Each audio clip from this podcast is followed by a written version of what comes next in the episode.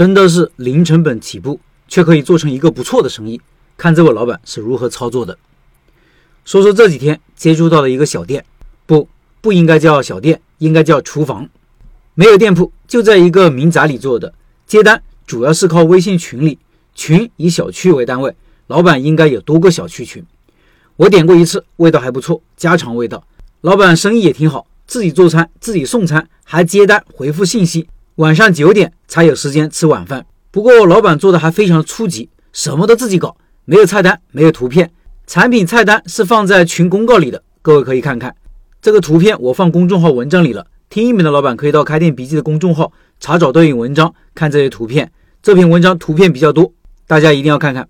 提前一天，他会通过群接龙的方式来接单。这里也有个图片，我们这个群今天的群接龙订单是十一份，后面还有人加了订单，应该有十三份左右。客单价我觉得还挺高的，他会在群里算账和收钱，也会发到群里。我念一下六个单的价钱：四十五块、五十四块五、五十五块、三十、五十、三十八、三十八、十。客单价我感觉至少有四十左右。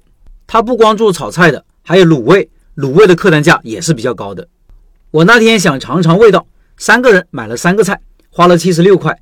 看一下下面的产品图片啊，最贵的是萝卜牛腩，三十八块；小炒脆骨二十八块；小炒花菜十块。分量还可以，比一般的餐馆多一些，尤其是牛腩，牛腩至少七八块。味道就是家常味道，谈不上很出色，但是中等偏上。老板偶尔会在群里发一些产品图片，都是别人要求发的时候才发。从这些图片中也可以看到，就是家庭作坊，不过卫生干净整洁。群里还挺活跃的，有顾客会反馈意见，有人给表扬，口碑挺好。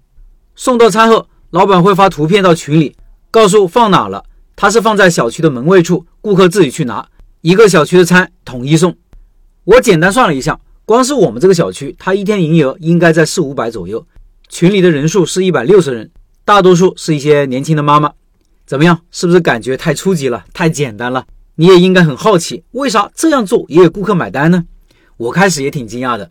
我第一次订餐，感觉有些麻烦，建议老板弄个小程序接单，这样顾客方便，老板自己也方便，多好啊！老板说：“我不会弄，以后请教你。”我估计老板是一位上了年纪的大叔。我为啥对这个感兴趣呢？因为有天我听我老婆说，有位邻居就在家里炒菜，给大家送餐。我一听，既然是邻居。应该不会放乱七八糟的东西吧？健康是我考虑的，其他的妈妈我估计也是考虑这个，肯定不是图便宜。他这个客单价不算很便宜，可能比餐馆稍微低一点，但是比快餐的优势并不明显，和外卖平台的价格比更没优势。也不是图方便，点外卖方便多了，平台上下单有图片、有说明、有活动，还送货到家门口更方便。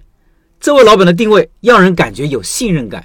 就像请了一位时间比较多的邻居给自己做菜，让自己偶尔可以偷偷懒。尤其是上班族，下班回家累了，买菜做饭嫌麻烦。这个主要是给家人吃，包括小孩子，所以考虑的主要是健康。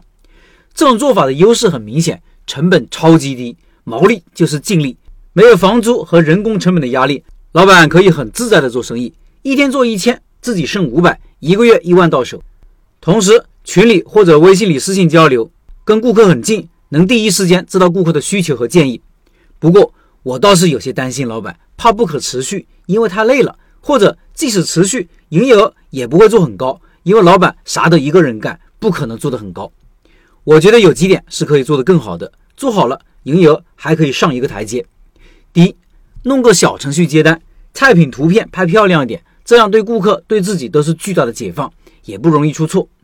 第二，找个人回复群里信息。成天在群里回复信息，效率太低了。订餐、送餐这些信息又必须及时回复，耽误不得。如果是自己回复，效率低不说，也容易出错。第三，自己专注健康理念的输出和宣传，每天去采购食材的视频或者图片，自己对于食材的要求，自己对于菜品的理解，自己对于健康的理解，对于烹饪的要求，对于调味料的要求等等等等。总之，要新鲜，要健康，对于食材精益求精。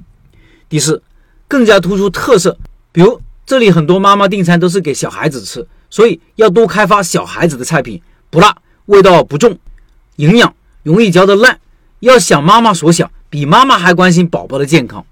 第五，一定不能拼低价，甚至可以走精致的路线，因为食材考究，成本自然就高，加上自己合理利润的要求，就不能采取低价策略。目标顾客本身也是讲究品质和健康的人群，低价反而会让人感觉品质有问题。第六，送餐可以请人，自己做更重要、更有价值的事情。